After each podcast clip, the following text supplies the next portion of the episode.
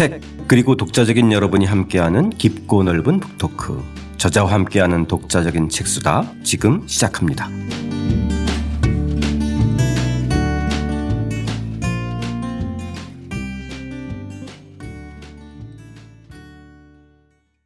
저자와 함께하는 독자적인 책수다. 오늘은 안대회 선생님과 함께하는 문장의 품격 2부, 자기다운 삶을 찾는 걸 이용휴 편 여러분과 함께 열어보겠습니다. 저는 책 만든 사람 김학원입니다.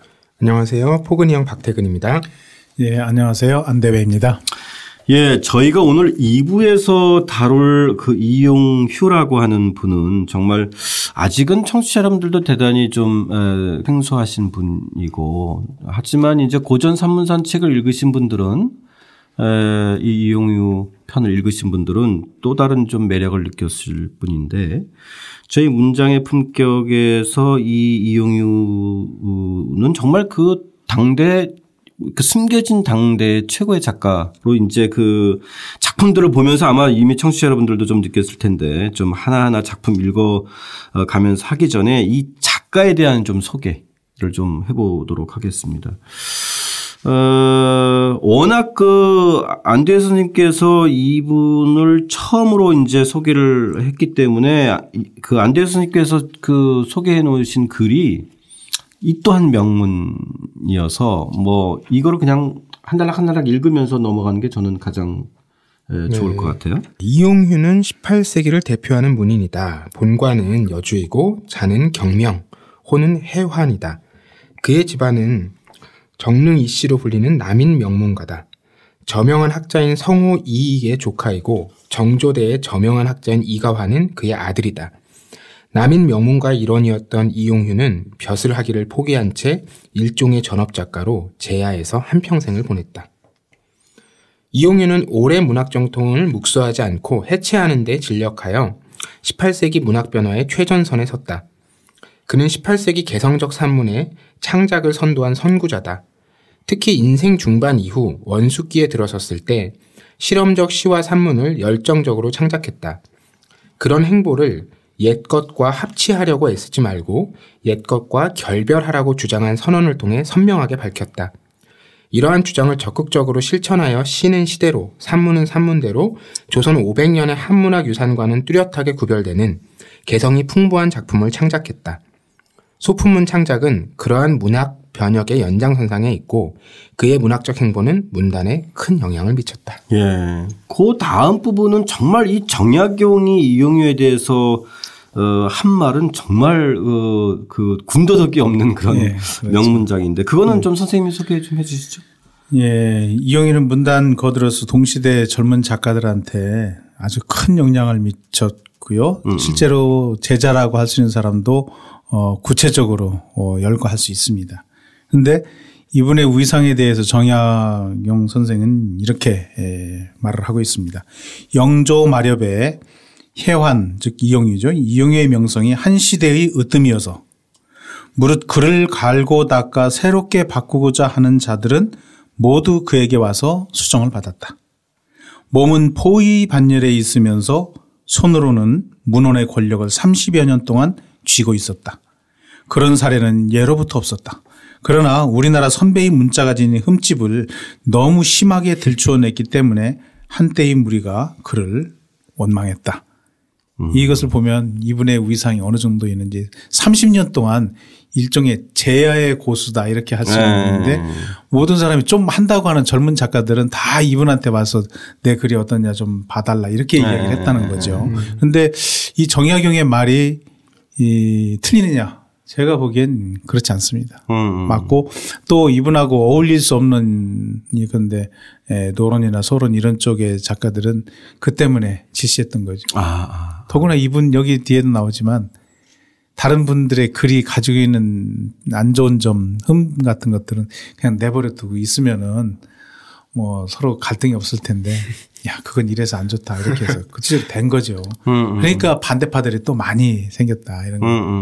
그러니까 문장에 대해서는 나름대로 좀 할 말을 정확히 했던 분이네요. 맞습니다. 그렇죠? 예. 예.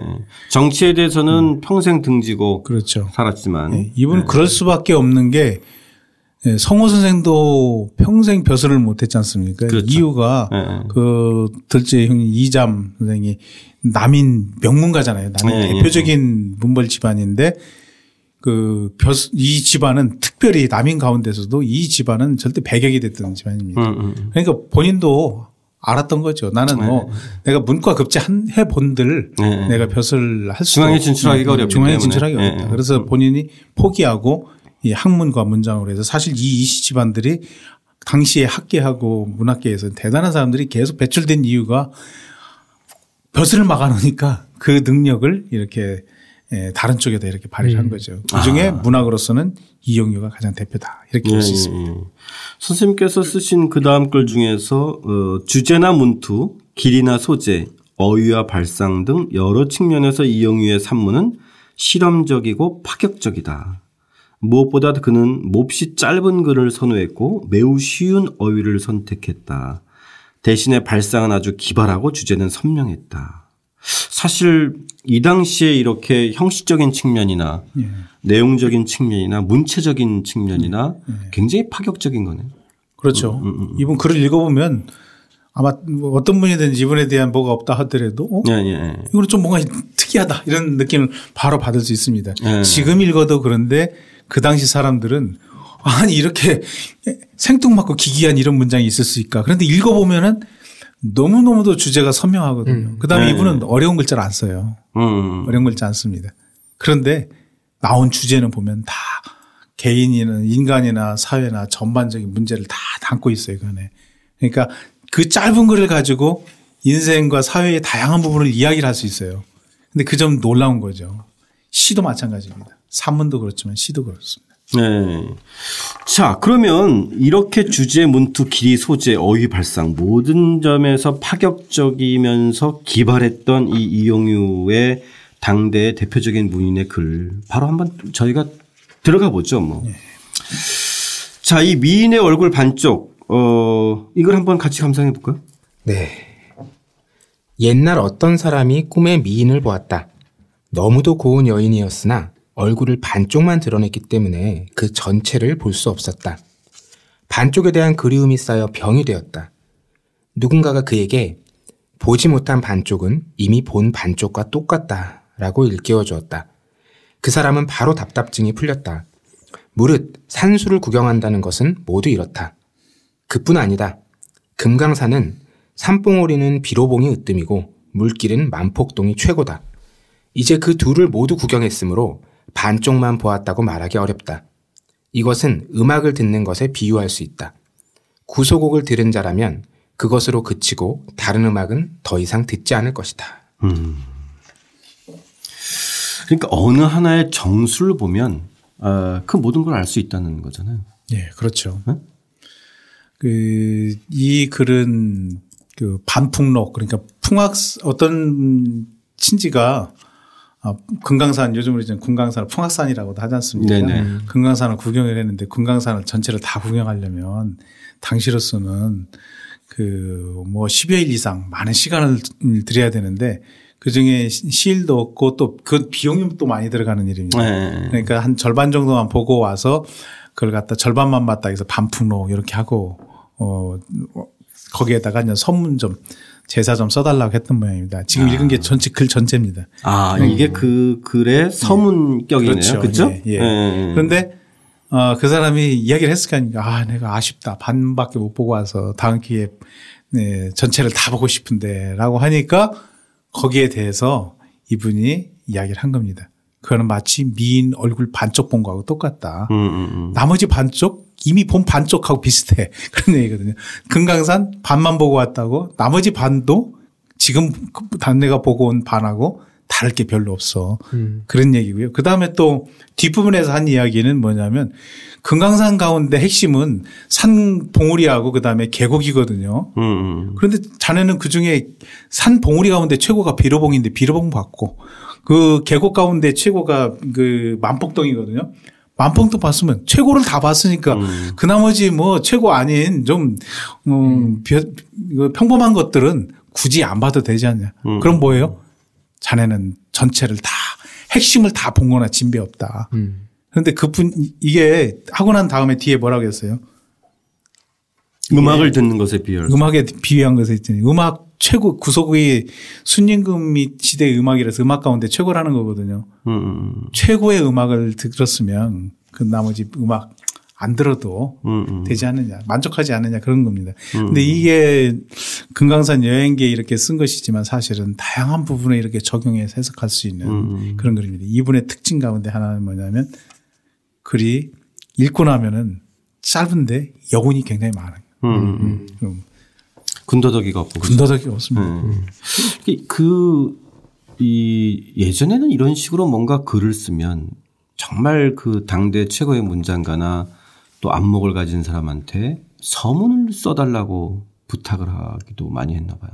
예, 그렇죠. 그렇죠. 네. 자기가 직접 쓰는 경우도 있고요. 다른 사람한테 내 글이 가지고 있는 것을 객관적으로 좀 평가해 달라라고 해서 이렇게 글을 받습니다. 예. 그러니까 서문 하나가 정말 독자적으로 굉장히 빼어난 글. 그렇죠. 예.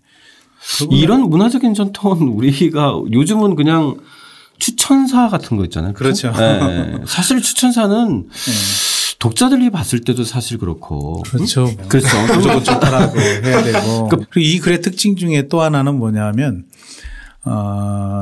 보통의 경우 이렇게 시문, 서나 발문 이런 것을 쓰게 될 경우에는 대부분 그 시의 내용. 예컨대 여기 있으면 당신 금강산 여기 구경해왔고 언제부터 언제까지 갔다 왔고 금강산에 대해서 당신이 일푼 시를 보니까 시 좋다 뭐 등등 이런 얘기를 해야 됩니다. 그런데 일체 그런 그 작품과 관련된 이야기 또 이 갔다 온 사람이 훌륭한 문인이다 뭐 등등 이런 그런 거에 대한 공치사는 전혀 없어요. 공치사 아무것도 없고 딱 두 가지 이야기만 딱 한 겁니다. 보지 않은 거는 이미 본 것하고 똑같다. 그리고 핵심을 봤으니까 더 많이 보지 않아도 된다. 이거죠. 그러니까 글을 받으러 온 사람이 원하는 것하고는 전혀 상관없는 이야기를 딱 했는데 그게 핵심을 딱 짚어내는 거예요. 이분 글의 핵심, 글의 특징 중에 하나가 바로 그 이야기하고자 하는 것의 핵심을 정확히 깨뜨리고 주변으로 빙빙 애워서 돌아가서 하지 않는다. 그런 점입니다. 그런데 나머지 여기에 실리지 않은 다른 글들도 보면은 바로 그런 부분입니다. 예, 어떤 글이든지 아무리 짧아도 핵심 하나를 정확하게 독자들한테 딱 제시를 해준다. 이거 정말 탁월한 능력이다라는 생각을 합니다. 맞습니다. 이 다음 글인 이 사람의 집도 그런데 근데 저는 이 사람의 집은 어떤 배경에서 썼는지 좀 궁금해요.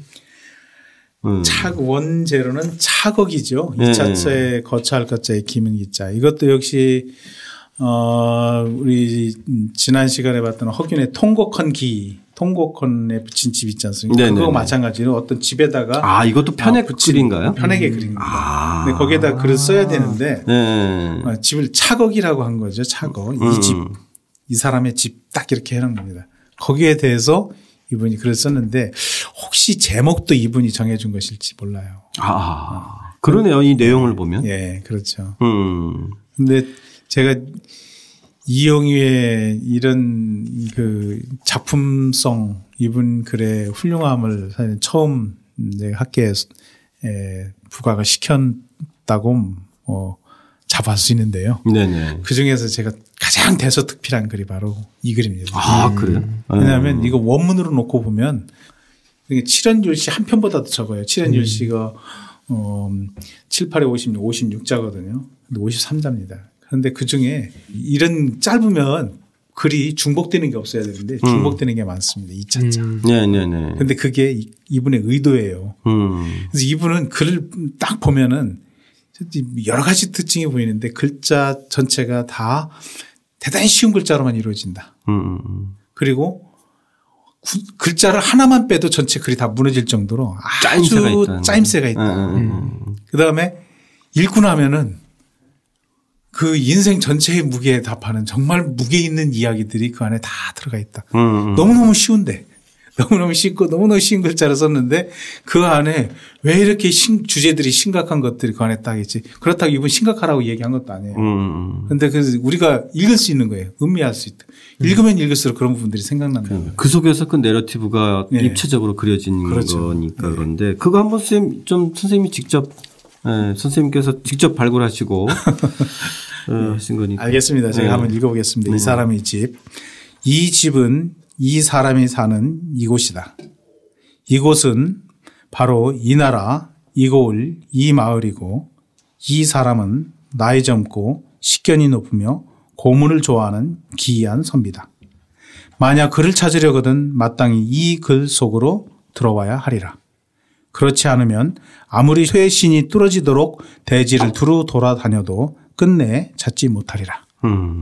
이것이 옛날 집에 편에게다 걸어뒀던 문장 전체입니다.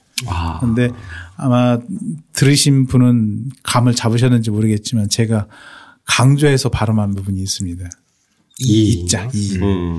이 글에 이자가 7번 나옵니다. 그게 이 글의 핵심입니다. 왜냐하면 이 사람 집을 짓고 사는 이 사람을 이해하려면 어떻게 해야 되느냐. 지금 읽은 대로 이 집을 어떻게 했어요? 이 사람이 사는 이곳이고 이곳을 설명해 줄까? 이곳은 이 나라 이 고을 이 마을이고 그럼 이 사람도 설명해 줄까? 주인 그 집 주인 뭐 이러면서 기이한 선비다. 그런데 이 사람을 찾으려면 이 글, 내가 쓴 이 글 안으로 들어와야지 바닥이 뚫어지지 않는 쇄신 갖고 전 세계를 아무리 뒤져봐라. 이 사람이 찾아지나 안 찾아진다. 그런 얘기입니다. 다른 말로 하면 이 사람을 이해하려면 뭐냐. 다른 데 가지 말고 이것으로 해라. 그런데 제가 뒤 설명에서도 말씀하신 것처럼 왜 자꾸 이것을 강조하느냐. 디스죠. 요즘에는 디스. 바로 여기. 멀리 가지 말고 여기. 이 사람 보고 그 다음에 이 글 찾아봐라. 그거는 바로 다른 이것 아닌 저것에 대한 반대어로서 이것을 이야기를 한 겁니다. 우리가 보통 사람을 이해하려면 우리 지금도 마찬가지잖아요. 너 어느 학교 나왔어? 네네. 그래서 명문대 나왔으면 우러러 보이고 대학도 안 나왔으면 그래? 그러고 말고 그다음에 너 어디 살아? 그래서 좋은 데 살면 뭐하고 그다음에 낮은 데 살면 뭐 낮추고 그 다음에 너희 집안 어떤 집안이야? 오? 재벌? 그러면 사람이 왜 별품이 없어도 있어 보이고 막 그러잖아요. 그 다음에 뭐 그렇지 않으면 뭐 그렇고. 뭐든지 다 그렇습니다. 지금 뭐 하고 있어? 그러고 보면은 뭐 대기업 뭐 있으면 우러러 보이고 그렇지 않으면 또 뭐고. 사람을 평가할 적에 사람들은 뭐냐면 객관적인 것을 가지고 다 그 사람의 집안, 신분, 학벌, 지역, 뭐 그다음에 심지어는 얼굴로 보이는 용모 등등 모든 것을 다 저것으로 이야기를 합니다. 피. 그러니까 그 사람하고는 그 사람이 일부일 수는 있죠. 하지만 그 사람이 겉으로 내세우는 표면적인 것만 가지고 다 판단을 하는데 이용휴는 거기에 대해서 그 사람 자체를 놓고 봐라. 그 얘기거든요. 그런데 이 문제는 이 시대가 정말 그런 부분들에서 가장 극심했던 시기이고 그렇죠. 산업평가 쪽에 당파가 뭐야 딱 보면은 저 남인인데요. 그래 넌 벼슬 못할 놈 딱 이렇게 하는 거죠. 그렇죠.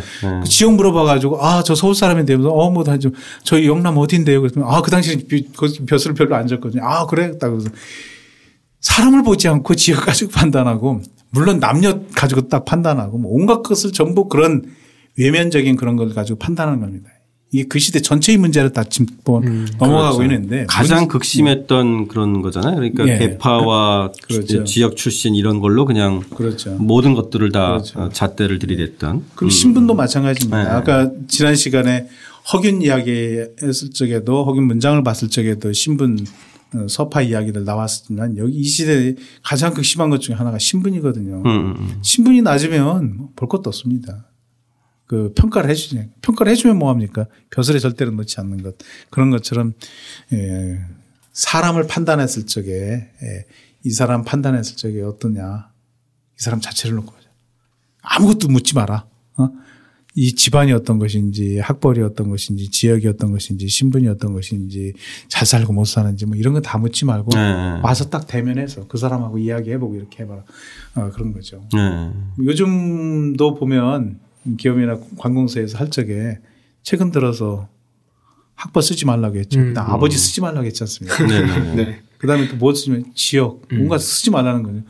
사실 그게 여기에서 이 글이 비판하고 있는 것 가운데 하나거든요. 네. 이 글은 지금 우리 사회에서도 여전히 현실성 있는 문제로 다가오는 것이고 그다음에 지금만이 아니라 사실 세계 어디 가서나 보편적인 주제이다. 네. 그렇게 생각할 수 있습니다. 우리 원문 53자인데. 저희 휴머니스트 사람 뽑을 때 이력서 안 봅니다. 아, 그렇군요. 사람. 아, 정말. 네. 그 면접 과정에서만 보지. 그러니까 저는 저희 직원들 어느 학교 나온지도 잘 모르고. 네. 네.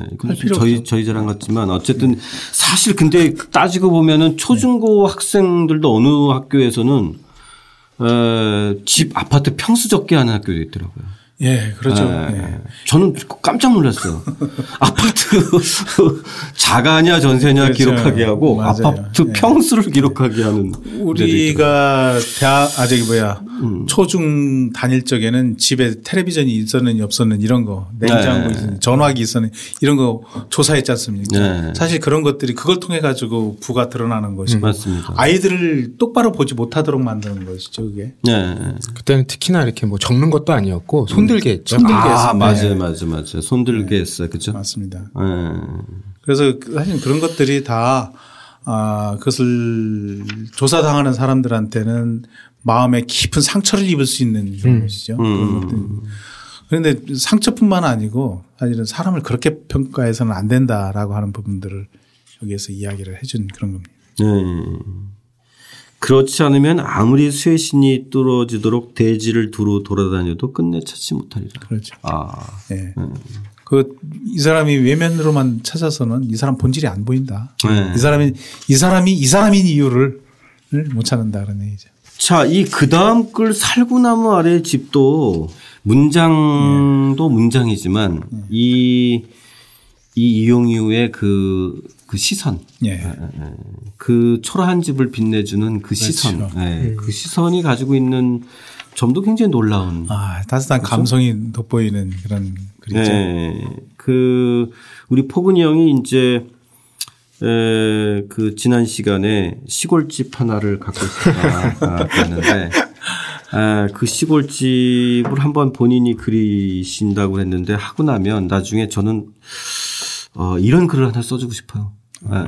정말 한번 좀 읽어볼까요? 네. 늙은 살구나무 아래 작은 집 한 채. 방은 실험과 책상 따위가 3분의 1이다. 손이 몇이 이르기라도 하면 무릎이 부딪히는 너무도 협소하고 누추한 집이다. 하지만 주인은 편안하게 독서와 구도에 열중한다. 나는 그에게 말했다. 이 작은 방에서 몸을 돌려 앉으면 방위가 바뀌고 명암이 달라지지. 구도란 생각을 바꾸는 데 달린 법. 생각이 바뀌면 그 뒤를 따르지 않을 것이 없지. 자네가 내 말을 믿는다면 자네를 위해 창문을 밀쳐줌세. 웃는 사이에 벌써 밝고 드넓은 공간으로 올라갈 걸세. 이게 친구가 이제 아주 소박한 집을 하나 짓고 나서 여기에 대한 글을 써준 거죠. 그렇죠. 뭐 바로 지었는지 원래 있었던 살구나무 아래 초가집 하나에다가 이름을 붙였겠죠. 그러면서 글 좀 하나 써달라고 하니까 거기에 써준 겁니다. 그런데 여기 보면 굉장히 멋있는 것 같지만 이 집이 얼마나 초라하고 좁고 그런 집이었겠어요. 근데 그 집에서 어떻게 보면은 정말 오두막에 집 한 채 짓고 사는려고 하니 자기의 처지가 굉장히 힘들고 슬프고 그랬을 텐데 이용휴가 그 사람을 따뜻하게 위로하는 거지 않습니까? 그러니까 이게 앞에 앞단락하고 뒷단락을 보면 이 대꾸가 완전히 달라지는 거예요, 이 집이. 그렇죠. 집의 모습이 완전히 달라집니다. 이 대꾸가 정말 기가 막힌 반전인데 어쨌든 앞에는 정말 그려져요. 이 그 실험과 책상 따위가 3분의 1이라고 하고 네. 이게 그 뭐 서너 사람 들어가면은 무릎 부딪히는 정도의 네. 공간이. 물론 네. 이제 예전에 보면 사랑방들이 좁긴 했지만 이건 특히 그런 거잖아요. 네. 특히 좁죠. 네. 아무튼 그리고 또 이제 이 실험과 책상 정도라니까 또 검소함 그 안의 그렇죠. 검소함도 그려지는 것 같아요. 그렇죠? 이런 저런 선반과 뭐 이런 조만 이런 그렇죠. 뭐 그 책 볼 수 있는 이런 그렇죠. 것 이런 거밖에 지금 없는 공간인데. 그렇죠. 근데 이제 이 몸을 돌려 앉으면 모든 것이 달라져 보이는 그렇죠. 환경. 예. 마지막에는 이게 또 어쨌든 창문을 열면 우주화만. 그렇죠. 네. 그렇죠. 뭐 지금 뭐 우리 포근 형님이 집에는 책이 쌓여 있으니까 옴짝달싹 하기 힘들 텐데 여기 마찬가지잖아요. 거기에 뭐 밥상이라도 있고 또 손님이라도 와서 딱 있으면은 정말 무릎이 서로 닿을 정도로 좁으니까 살기가 굉장히 힘들지만 그러나 들창이나 창문 한번 딱 열고서 자세를 벽으로부터 떼어가지고 밖을 내다보면 저 넓은 우주는 다 당신 거 아니냐 이런 얘기잖아요. 예, 예, 그러면서 예. 거기서 그 좁은 방 안에서 내 이 좁은 방 안에서 밖에 살 수 없는 슬픈 그 인생이라고 할까 그걸 가지고 마음 아파하고 그러지 말고 우주를 바라보고 이렇게 해서 과거에도 우리나라 사람들이 집이 좁은 이유가 뭐냐 뭐 문만 열면 밖이 바라보이니까 뭐 그렇다고 하는 분이 있지만 사실은 뭐 난방하기 힘드니까 뭐 그런 부분도 있지만 그런 부분들을 여기 나오지 않습니까? 구도란 생각을 바꾸면 달라지는 그렇죠. 그리고 생각이 바뀌면 그 뒤를 모든 것들이 이 긍정적으로 바뀔 수 있다. 그러니까 문을 열고 밖을 봐라. 그런 얘기지 않습니까? 저는 이게 참 서정적이고 참 좋은 것 같아요. 예, 예. 그 이 몇 문장밖에 안 되는데 네, 이걸로 그렇죠. 인해서 네. 그 집 자체가 그렇죠. 완전히 달라지죠. 예. 예. 누추하고 좁은 집이 예. 절대로 누추하고 좁은 집이 아니라 예. 굉장히 밝고 긍정적이고 예. 온갖 다양한 그렇죠. 그 사유와 생각들이 그렇죠. 고유화되고 예. 예. 또 자연과 우주하고 그렇죠. 만나는 공간으로 예. 바꿔버릴. 예, 맞습니다. 예. 그 안에서 철학적인 사유가 가능한 집으로 이렇게 딱 만들어졌습니다. 그 세 편을 우리가 살펴봤잖아요. 네네네. 선생님 말씀처럼 정말 쉬운 글, 네. 쉬운 글이 전달하는 정확함이라는 그렇죠. 걸 좀 느낄 수가 있는 것 같고 보통은 이제 내가 옳다고 생각하는 어떤 걸 드러낼 때 굉장히 단단한 방식으로 드러내기 마련인데 네. 이분은 말씀하실 때 따뜻해지는 그렇죠. 느낌들이 있는 것이 네. 정말 남다른 것 같아요. 그러니까 네. 따뜻함과 맞습니다. 재치, 기바람. 네. 네. 네. 이 글에서 주는 그 느낌이 있는데 그렇다고 이 글이 짧으면 단정적이기 쉽고 주제를 갖다 직선적으로 딱 드러내잖아요. 네. 그런데 그렇지만은 않아요. 굉장히 여유로운 그런 부분들 그래서 짧은 글을 통해서 많은 생각들이 가능하도록 유도하는 그런 점에서 정말 탁월한 능력을 지닌 산문가다 그렇게 말씀드릴 수 있죠. 이 외환과 내한도 사실 앞에서 나온 어떻게 보면은 이 사람의 집하고도 연관이 되어질 수도 있고, 그죠? 네. 나중에 보면은 이 글이 또 그 박지원의 척독에 보면 그렇죠. 그 화담 네. 서경덕과 이 소경에 관한 그렇죠. 이야기도 연결이 네, 되어지는 네.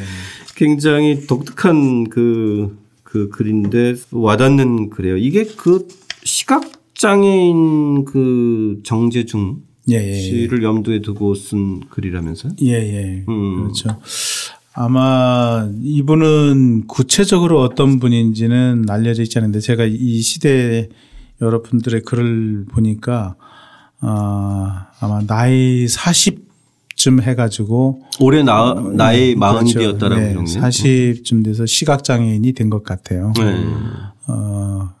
그러다 보니까 그 사람을 해야 되겠죠. 그래서 어떤 분은 찾아가서 뭐 위로하기도 하고 했는데 이분이 직접 찾아갔는지 안 찾아갔는지는 알 수 없고 사실 그건 중요치 않은 거고 글을 써서 그 사람한테 사실은 어떻게 보면 그 축하한다. 이렇게 한 거죠. 너 그 장님이 돼서 축하한다 이런 의미로 쓴 거죠. 네. 그런데 그 일종의 역설인데 왜 장님이 돼서 축하하느냐? 이제 당신은 한 80 살 텐데 아까 그 저기 금강산 그 이야기한 것처럼 이미 밖에 세상에 대해서 볼 거 다 봤다. 앞으로 살 인생? 그거 별로 달라지지 않을 거 아니냐. 이제 당신이 눈을 이름으로 밖을 보는 눈을 이름으로 인해 가지고 이제 당신 내면을 볼 수 있게 됐다. 우리가 가지지 못한 내면을 찾아볼 수 있는 것이 있으니까 축하한다. 이렇게 한 거죠. 사실 그 점이 이 받는 사람이 사실 당신 눈 멀어서 좋겠어 이렇게 하면은 그건 욕이죠. 그렇죠. 욕이죠. 네. 그런데 거기에 설득력 있는 이유가 들어가는데 그것을 받아들일 수 있게 글을 쓴 거죠. 네. 네. 여기 보면 뭐 외부를 보는 눈은 현혹되기 쉬우므로 반드시 내부를 보는 눈에 의해 바로잡혀야만 한다. 네. 따라서 내부를 보는 눈이 더 온전하다. 그렇죠. 네. 당신 정신 건강해지겠다 그런. 네. 사실은 현실에서는 굉장히 쉬운 일은 아닌 것 같지만 그렇죠. 사실 저희들이 제일 취약한 게 이렇게 내부를 온전히 바라보는 네. 시선 네. 그것을 통해서 좀 자기 자신을 온전하게 드러내고 그 닦는 훈련 이런 게 사실 그렇죠. 좀 취약하잖아요. 그렇죠. 특히 현대인들이. 네, 맞습니다. 근데 이 당시도 실제로 이렇게 시각장애인이 어느 날 갑자기 된다고 하면 그거는 뭐 이루 말할 수 없는 고통이죠. 근데 그 고통을 시간을 갖고 차츰차츰 해서 극복해서 인생을 긍정적으로 살아갈 수 있는 방법을 마련하는 게 중요하지 않습니까? 그런데 그 어떻게 그것을 고치지 못할 바에야 그것을 긍정을 하면서 살아가야 되고 하느냐라고 하는 부분을 이용휴의 이 글이 제시를 하는 거죠. 네. 고통스럽겠지만 이제부터 안의 부분으로 밖으로 보려고 하지 말고 안으로 보려고 하고 오히려 밖을 보는 눈의 상실이 안을 내부를 보는 능력이 되니까 남들이 가지지 못한 그것을 장점으로 생각해서 정말 인간다운 사람으로 한번 살아보자. 네. 이렇게 하는 거죠. 그 글이 다음에 나오는 나 자신으로 돌아가자고도 그렇죠. 사실 뭐 그 큰 맥락에서 좀 일맥상통하기도 하는데 저는 이 글 중에서 이 대목 수많은 성인은 지나가는 그림자니 나는 내게로 돌아가리라. 갓난아기와 대인이란 그 마음이 본래 하나다. 이 대목이 정말 어떻게 보면 저희 지난번에 방송했던 굉장히 시대는 다르지만 니체적이에요. 네. 그렇죠. 그러니까 수많은 성인은 성인에 대한 것들을 모두 이제 뭐 쫓기도 하고 뭐 공부도 하고 이랬지만 그거는 이제 지나가는 그림자니까 그렇죠. 내게로 돌아간다는 거는 결국 신은 죽고 네. 자신의 운명을 들여다보고 그리고 거기에서도 보면 어린아이와 그 초인이 사실은 하나다라는 말이잖아요. 여기서 대인이라고 하는 것은 사실 니체가 말한 초인이죠. 그렇죠. 그죠? 그러니까 이 초인과 대인, 이게 훌륭한 위인이 결국은 아이와 본래 하나다라고 하는 이 말 자체의 의미도. 그렇죠. 결국 인간이 이 사회 속에서 자아를 상실하면서 살아갈 수밖에 없는 것이 이 사회인데 어떻게 하면 개인이 그 상실된 자아를 그 지키면서 살아가느냐 그런 문제를 다루고 있는 그런 문제죠. 그러니까 성인도 아이도 사실은 이렇게 그 일반 사람들도 그 근본 마음에로 들어가 보게 된다면 그 본질로 들어가게 되면 다 똑같은 사람이잖아요. 그런데 다 자기를 잃고 자기 인간이 어떻게 사실 우리 늘 하면은 인간은 왜 살아야지? 라고 하는 이런 문제에 부닥치게 되잖아요. 근데 사실 많은 사람들 그런 생각하지 않으면서 사는 게 편할지도 모르는데 생각을 하게 만드는 글이죠. 이게. 그렇게 놓고 봤을 적에는 남들이 요구하는 대로 살지 말고 사회가 요구하는 대로 살지 말고 정말 내가 원하는 대로 살아라 라고 하는 부분을 강조한 글이죠. 하나라고 하는 게 내 자신 원래 원초로부터 자연으로부터 물려받은 하나의 인간으로서의 나 자신을 돌아가자. 환나. 나 자신에게 돌아가자. 그렇죠. 이게 원래 잠언이거든요. 잠언인데. 그래서 환하잠이네요. 그렇죠. 환하잠이죠. 나 자신으로 돌아가자. 근데 마치 시처럼 읽혀요. 잠언이기 때문에 그렇습니다. 그러니까요. 그렇죠? 그래서 실제로 이 잠언은 그 서양에서도 잠언, 아포리즘 같은 경우는 산문과 시의 중간쯤에 있으면서 시적이잖아요. 이 동양에서도 마찬가지입니다. 잠언 같은 경우는 시와 3문의 중간쯤인데 실제로 리듬은 시적인 문제를 따르고 있죠. 그 이용휴의 글을 선생님이 배치하시는 과정에서 네 번째 글이 앞선 글이 외안과 내안이었고 이번 글이 나 자신으로 돌아가자인데 이게 어떤 그 글 외에 어떤 그 사람이 말하고자 했던 메시지에서는 핵심이 아닌가 싶어요. 맞아요. 네, 실제로 이용휴의 글을 소개한 책들의 제목도 다 나가 들어가거든요. 네. 선생님께서 옮기신 그 태학사에서 나온 책은 나를 돌려다였고 또 돌백에서 나온 이제 산문집 제목도 나를 찾아가는 길이거든요. 이 나라는 굉장히 중요한. 그렇죠. 왜냐하면 그 시대에 그렇기 때문에 오늘날 우리에게도 뭔가 그 감동과 공감과 어떤 일깨움이 있는 것 같아요. 그렇죠. 이용휴가 전체 글에 관료하는 것이 다 지금은 세상이 미쳐 있다. 다 그게 나를 상실한 삶. 나를 상실. 그 우리가 앞에서 읽은 글 같은 경우가 많은 그 이 사람이 집에서도 마찬가지잖아요. 네네네. 그 글에서도 일종의 문명 비판 같은 것들이 하는 게 다 그런 것들이고 그 뒤에 나오는 다른 글들도 대부분 다 그렇습니다. 그런 점에서 이번 글은 18세기 중반 사회를 글이 배경으로 삼고 있는데 그것은 굉장히 현대적인 의미도 다 함께 가지고 있는 사실 그 시대가 상업적으로도 발달하고 경제가 굉장히 괜찮았던 시기거든요. 그러면서 나름 서울에서는 도시 문명 소비 이런 것들이 팽창하던 그런 시기니까 그런 것들이 지금 우리가 보면은 뭐 인구 30만 밖에 안 되는 도시다라고 생각할지 모르겠지만 그 당시 사람들한테는 굉장히 속도가 빠르면서도 도시 문제가 발생하고 인간의 그 가치가 상실되는 그런 사회를 아마 이분은 받아들였던 것 같아요. 그런 맥락으로 나 자신으로 돌아가자는 한번 같이 음미하고 넘어가면 좋을 것 같아요. 네. 길지도 않고 잠언이기도 하고 또 시적 구성을 가지고 있어서. 네, 나 자신으로 돌아가자. 원제는 환아잠이죠. 한번 같이 읽어보겠습니다. 처음 태어난 그 옛날에는 천리를 순수하게 따르던 내게 지각이 생기면서부터는 해치는 것이 분분히 일어났다. 지식과 견문이 나를 해치고 재주와 능력이 나를 해쳤으나 타성에 젖고 세상사에 닳고 달아 나를 얽어맨 굴레에서 벗어나지 못했다. 성공한 사람을 받들어 어른이니 귀인이니 모시며 그들을 끌어대고 이용하여 어리석은 자를 놀라게도 했다. 옛날의 나를 잃게 되자 진실한 나도 숨어버렸다. 일 꾸미기를 좋아하는 자가 있어 돌아가지 않는 나의 틈새를 노렸다. 오래 떠나 있자 돌아갈 마음 생겼으니 해가 뜨자 잠에서 깨는 것 같았다. 훌쩍 몸을 돌이켜보니 나는 벌써 옛집에 돌아와 있다. 보이는 광경은 전과 다름없지만 몸의 기운은 맑고 평화롭다. 착고를 벗고 형틀에서 풀려나서 오늘은 살아난 기분이구나. 눈이 더 밝아진 것도 아니고 귀가 더 잘 들리지도 않으나 하늘에서 받은 눈과 귀가 옛날같이 밝아졌을 뿐이다. 수많은 성인은 지나가는 그림자니 나는 내게로 돌아가리라. 적자와 대인이란 그 마음이 본래 하나다. 돌아와도 신기한 것 전혀 없어 다른 생각이 일어나기 쉽겠지만 만약 다시 여기를 떠난다면 영원토록 돌아올 길 없으리.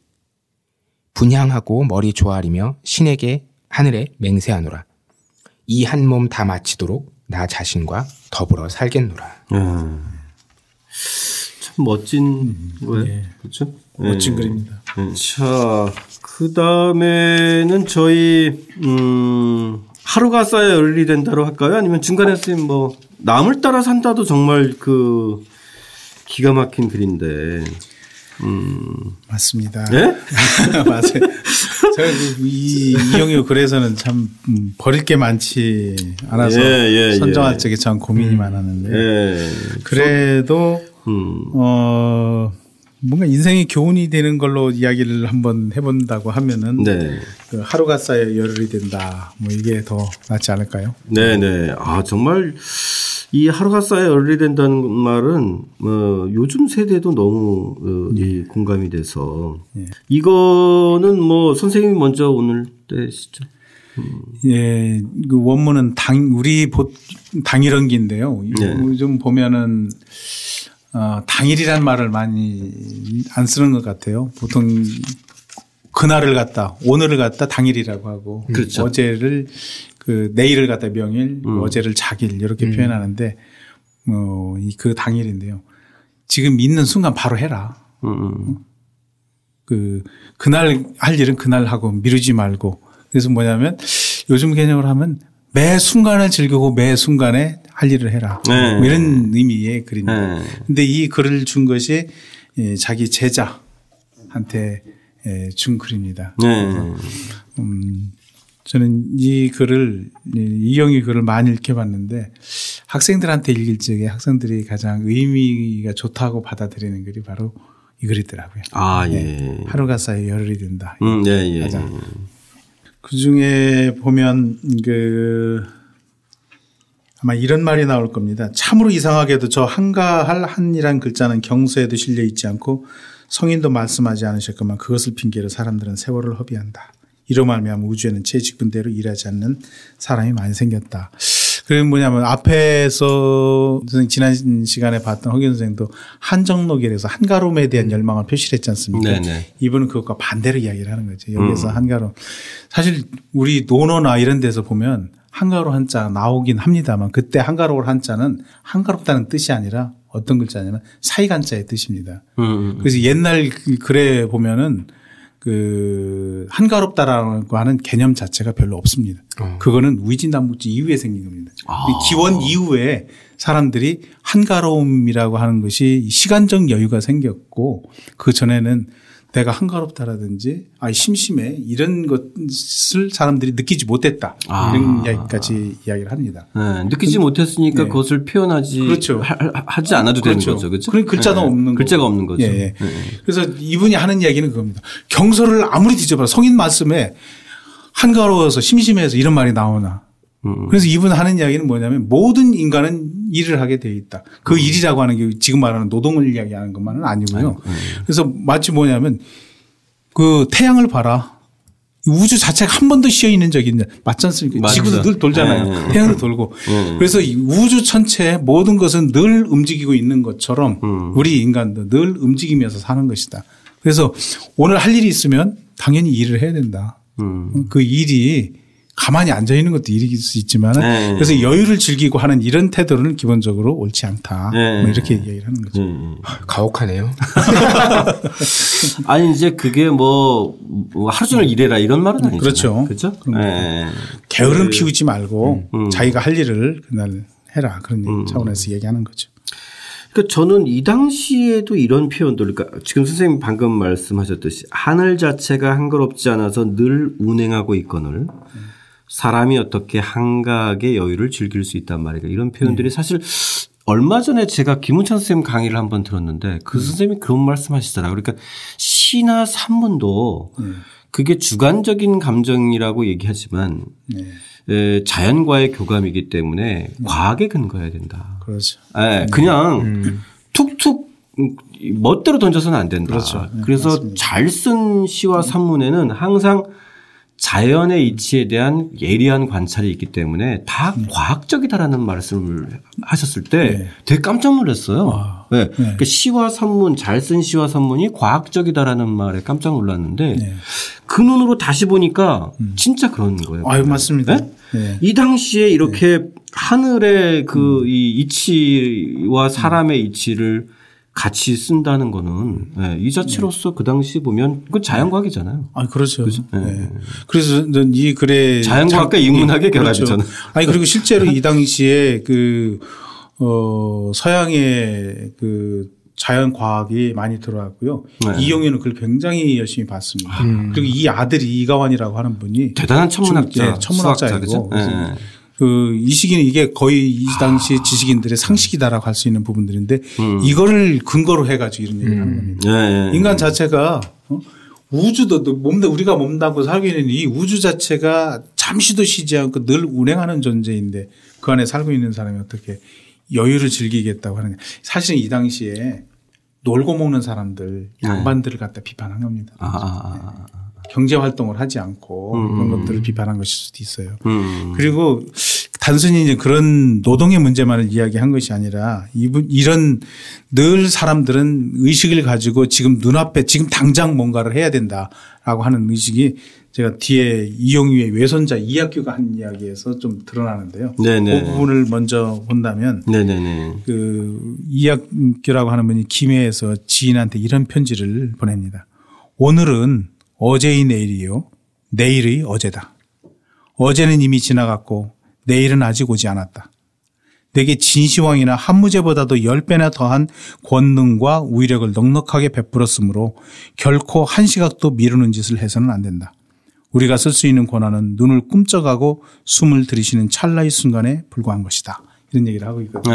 네. 그건 뭐냐면 지금 눈앞에 있는 것 그거 아이 뭐 별거 아닌 거라고 생각할지 모르겠지만 그렇지 않다. 매 순간 지나가고 있는 그 사이에서 즐기려면 즐기고 행동하려면 행동하고 거기서 일하려면 일하고 이렇게 해야지 뭐 나태하게 뭐 이렇게 세월을 보내서는 안 된다라고 하는 건데 이 글이 그 외할아버지의 이 글하고 아주 기밀하게 연결된다. 그러네요. 예. 마치 그 키팅 선생의 예. 그 까르페 디엠이 생각이 나는. 그래서 이 앞에 글에도 보면 하루가 쌓여 열흘이 되고 한 달이 되고 한 계절이 되고 한 해가 된다. 한 인간을 만드는 것도 하루하루 행동을 닦은 뒤에야 크게 바뀐 사람에 이르기를 바랄 수 있다. 이 참 단순한 말인 것 같지만 그렇죠? 네, 하루가 그렇죠. 쌓여 열흘이 되고 한 달이 되고 한 계절이 되고 한 해가 된다라는 네. 말은 또 다르게 와닿는 것 같아요. 네. 그래서 저희도 오늘 이렇게 열심히 우리 얘기를 하잖아요. 네. 그러니 내일은 말하지 말라. 네. 늘 뭘 내일을 미루고 이렇게 하지 말고. 네. 그래서 그 뒤에도 보면 아 공부하지 않은 날은 아직 오지 않은 날과 한 가지로 공일이다. 비어있는 날이다. 네. 그대는 모름지기 눈앞에 환하게 빛나는 이 하루를 공일로 만들지 말고 당일로 만들어라. 네. 이 말을 이렇게 공일과 당일로 비교해 보니까 그렇죠. 또 다르게 와닿네요. 이 언어 감각이 굉장히 탁월한 거죠. 공일과 당일. 당일에 할 일을 하지 않으면 그건 공일이 되는 거죠. 그래서 저는 고등학교에서 특강을 한 적이 있는데 요즘 학생들 뭐 매 순간에 공부에 그 시달리고 있는데 어떤 학생이 어떻게 계획해서 공부하면 좋습니까? 네. 그래서 이제 이 이야기를 해주면서 계획 세우지 말고 지금 공부해야 되겠다고 생각하면 바로 그 순간 바로 시작해라. 어?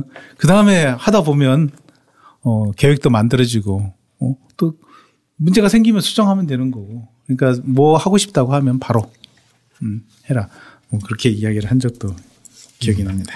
그 우리 함께하는 독서 모임 산책에서도 네네네. 이 부분에 대해서 감상을 남겨주신 분이 계세요. 그러니까 하루가 쌓여 열흘이 된다. 이 부분을 두 가지 측면에서 생각했다고 하시는데요.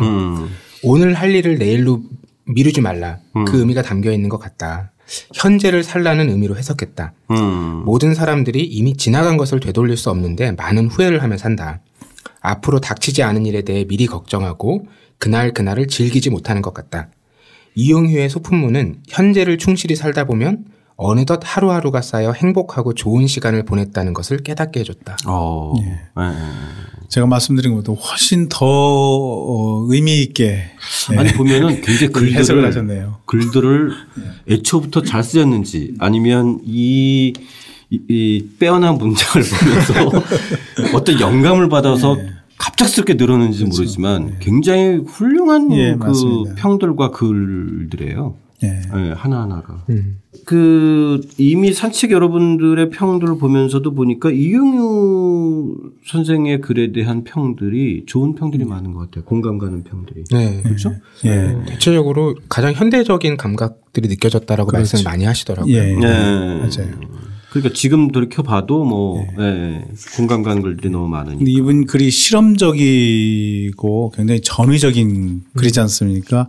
그런데 그 실험적이고 전위적인 글의 밑바탕에 그 당시 사회도 바라보고 그 당시 사람들의 그 정서에 그 기반을 하고 있기 때문에 그 지금 우리가 읽어도 공감대를 얻을 수 있는 그런 것 같아요. 네.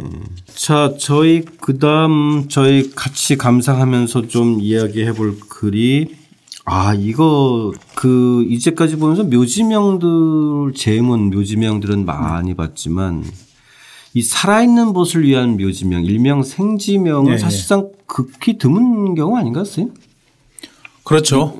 예, 그 전에 생지명이 좀 있다 하더라도 그 수가 굉장히 적고 한데 이 시기부터 살아있는 친구들을 위해서 이렇게 보통 묘지명은 죽은 다음에 쓰지 그렇죠. 않습니까? 그런데 죽기 전에 그 친구들로 하여금 자네의 인생은 이래라고 이렇게 보여주는 그런 글들이 유행하기 시작했는데 아, 이거 굉장히 재치 있는 것 같아요. 그리고 그 필요한 가장 앞선 시기에 있는 것 중에 하나입니다. 왜냐하면 묘비명이야 사실 그 사람이 그 자기에 대해서 어떻게 썼는지를 그렇죠. 알 길이 없을 텐데 이제 자기 친한 지인이 자기 묘비명을 살해했을 때 써주면 그 읽는 재미도 쏠쏠할 것 같고. 아, 그렇죠. 그죠?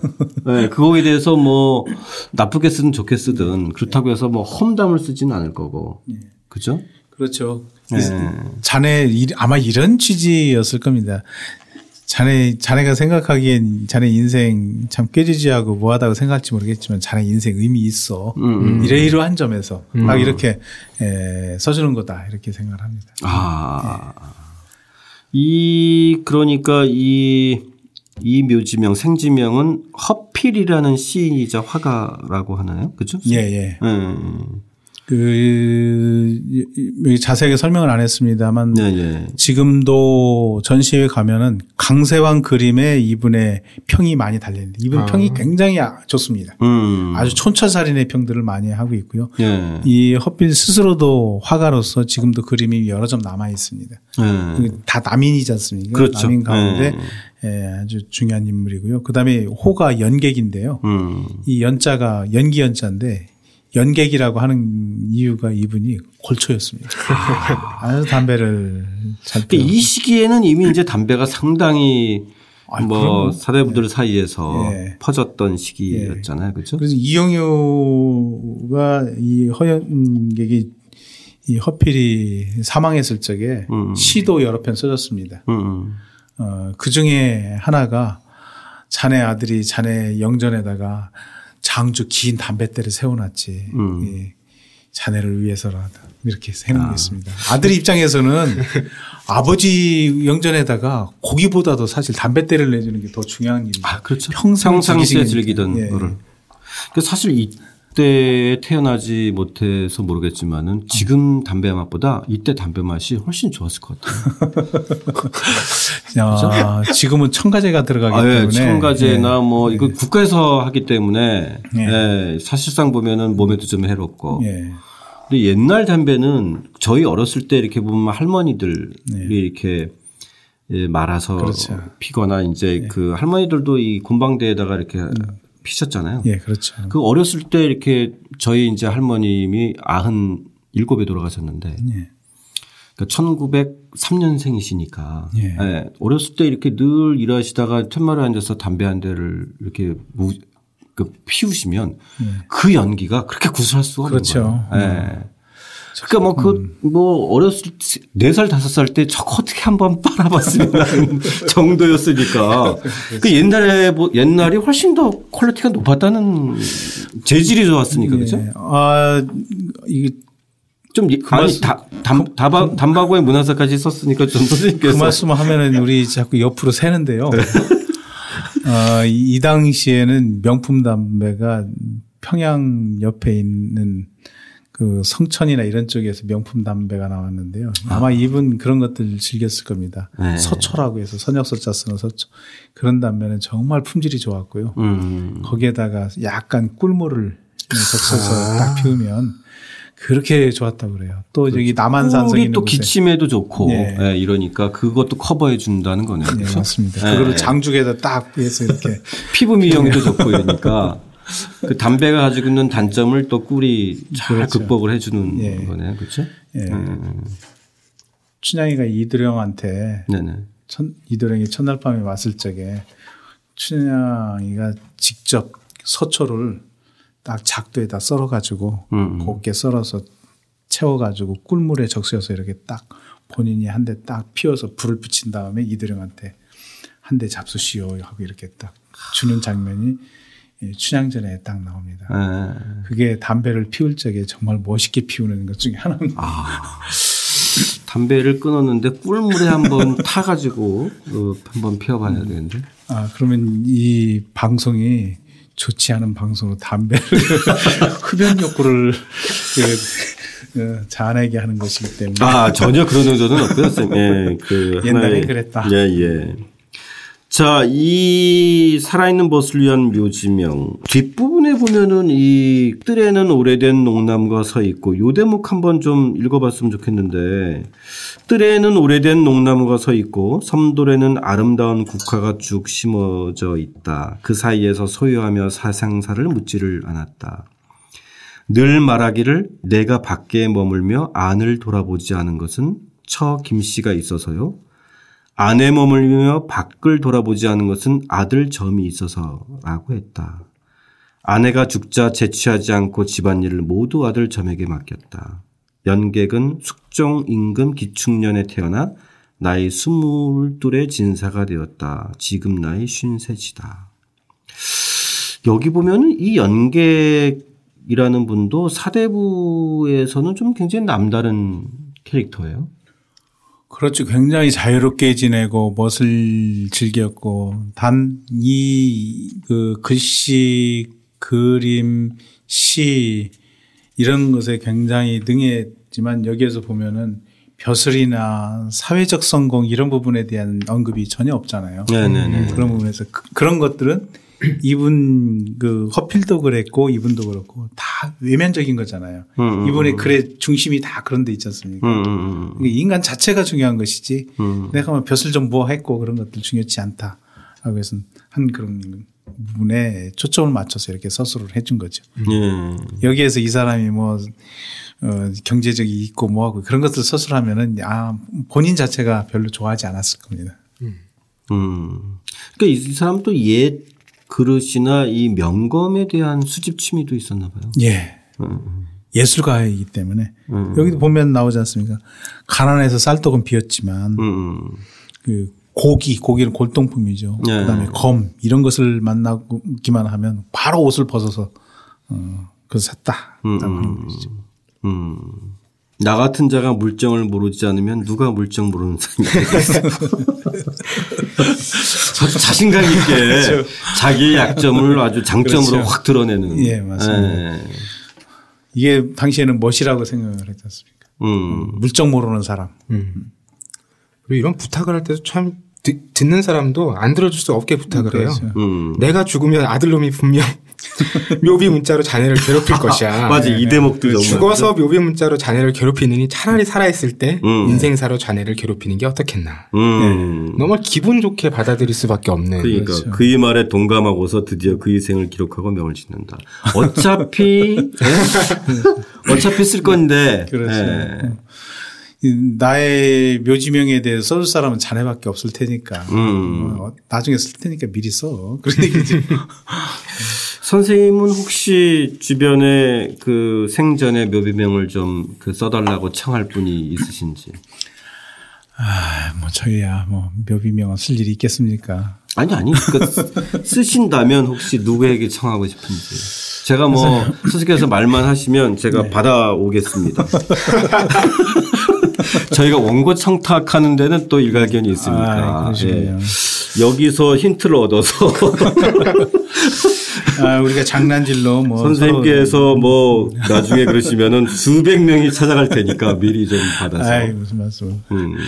아니 이런 문화도 좀 이어졌으면 좋겠어요. 자꾸 이런 말씀드려서 죄송하지만 이렇게 그런 것도 사실상 오늘날 좀 이어지면 그렇죠? 네, 이런.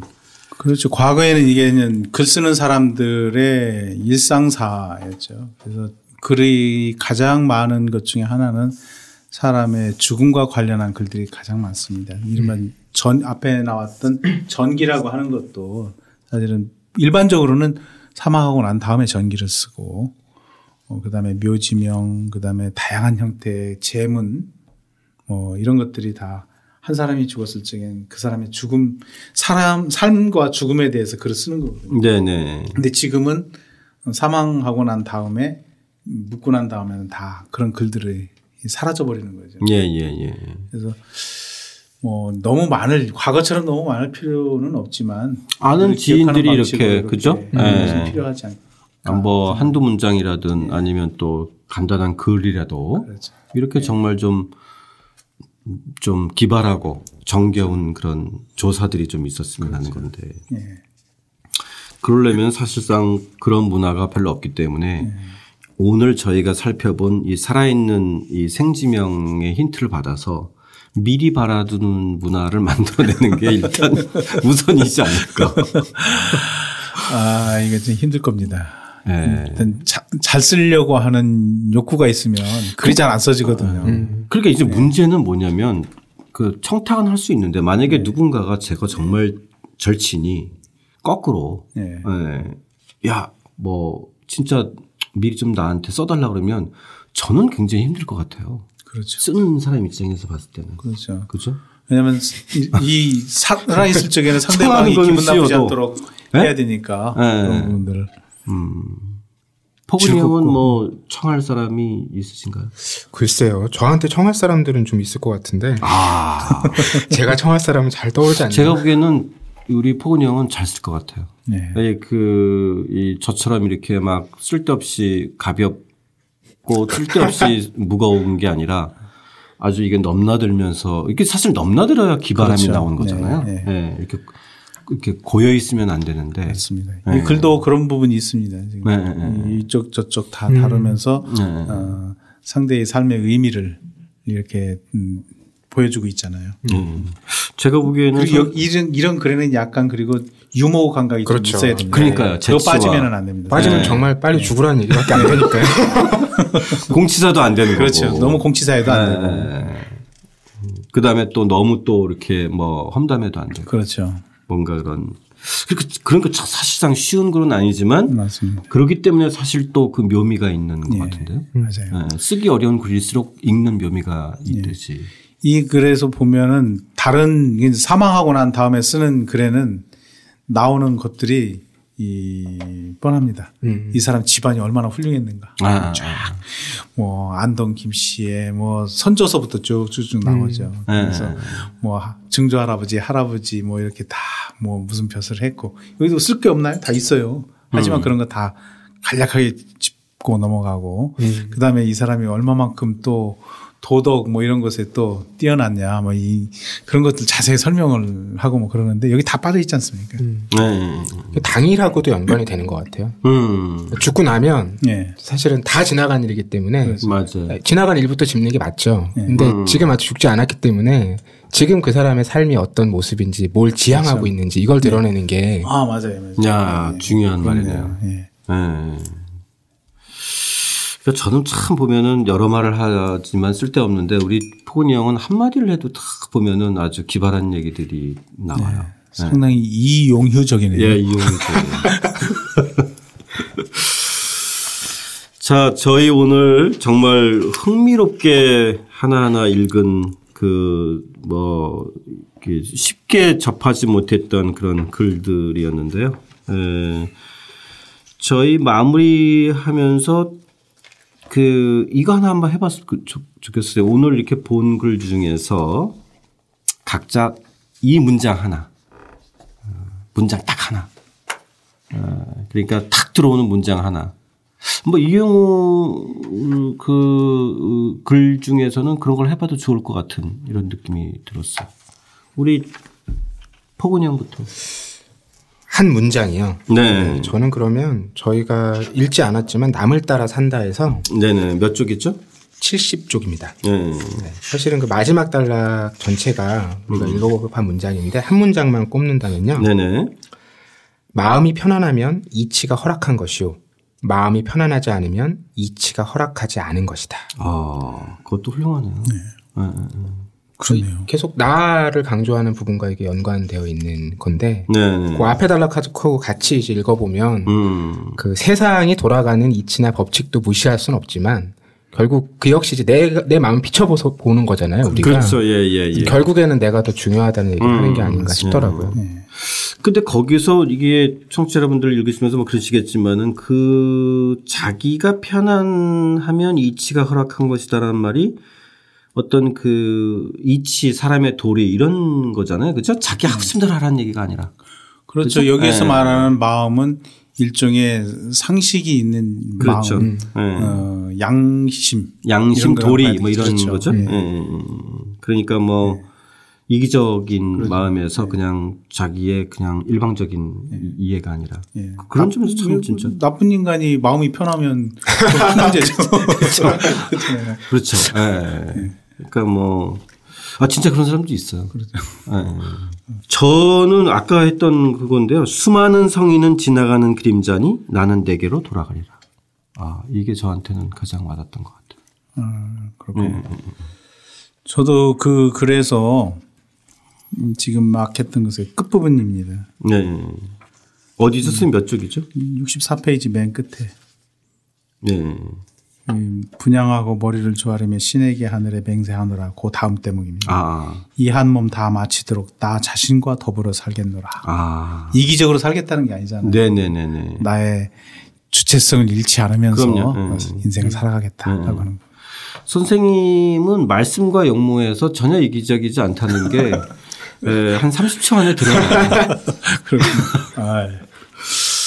저는 조금 시간이 걸리거든요. 자, 오늘 방송 마무리하면서 청취자 여러분들도 이 이용휴 표현은 한번 다시 읽어보시면서 여러분들이 뽑은 이용휴 글 중에서 한 문장 한번 좀 뽑아서 올려주셨으면 좋겠고요. 그리고 거기에 대한 여러분들의 의견, 생각들, 왜 이 글귀가 나에게 가장 와닿는지. 그렇게 되면 그 글귀는 바로 여러분의 글이 되지 않을까 싶어요. 그러면서 자기 글을 만드는 게 되니까 단순히 이용휴의 글이 아니라 그것을 통한 자기화의 과정을 한번 좀 밟으면 저는 그게 저희가 얘기하는 글쓰기의 어떤 하나의 방편이 되지 않을까 싶습니다. 자, 이제 저희 또 이용휴 편 마무리할 시간인데요. 뭐 하루가 쌓여서 이제 열흘이 되고 열흘이 쌓여서 또 한 달이 되는 이런 오늘 이용휴의 글을 읽으면서 여러분 눈앞에 펼쳐진 이 오늘 빛나는 하루 여러분의 하루 맞으시고요. 저희는 다음 주에 3부 그 자체로 문체가 된 이름 박지원 편으로 다시 찾아뵙겠습니다. 함께해 주신 안대 교수님께 감사드리고 또 청취자 여러분께 감사드립니다. 다음 주에 뵙겠습니다.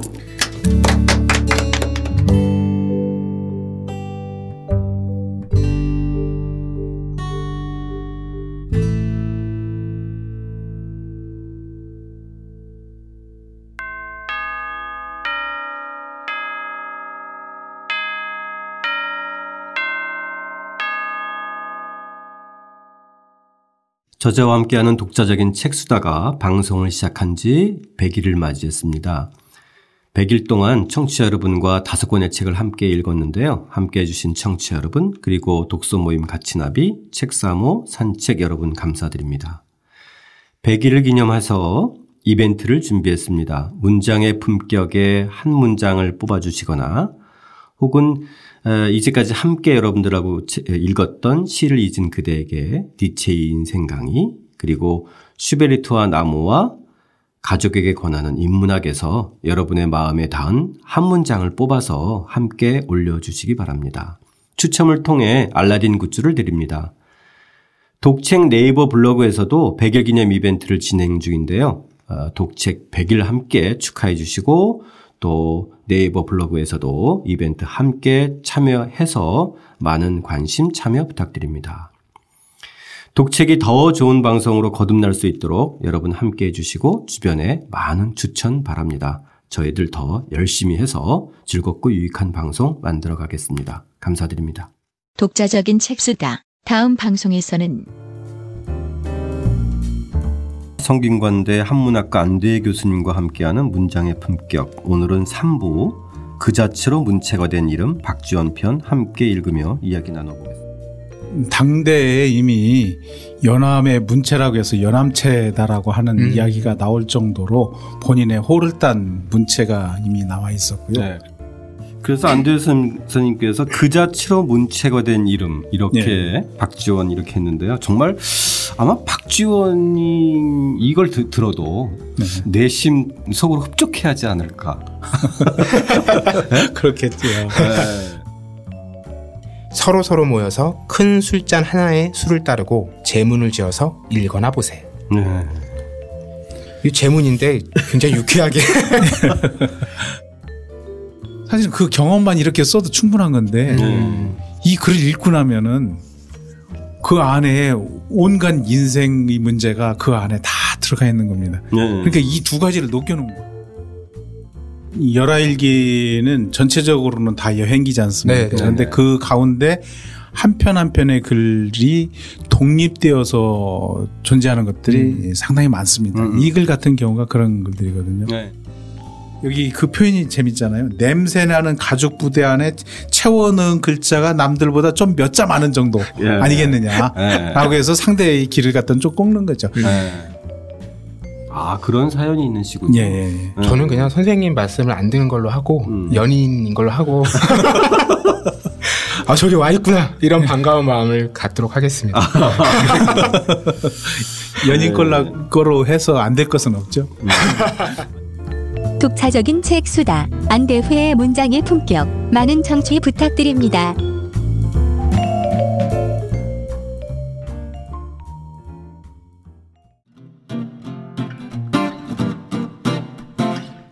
독자적인 책 수다는 책 읽는 사람들이 모이는 공간 알라딘 서점과 함께합니다.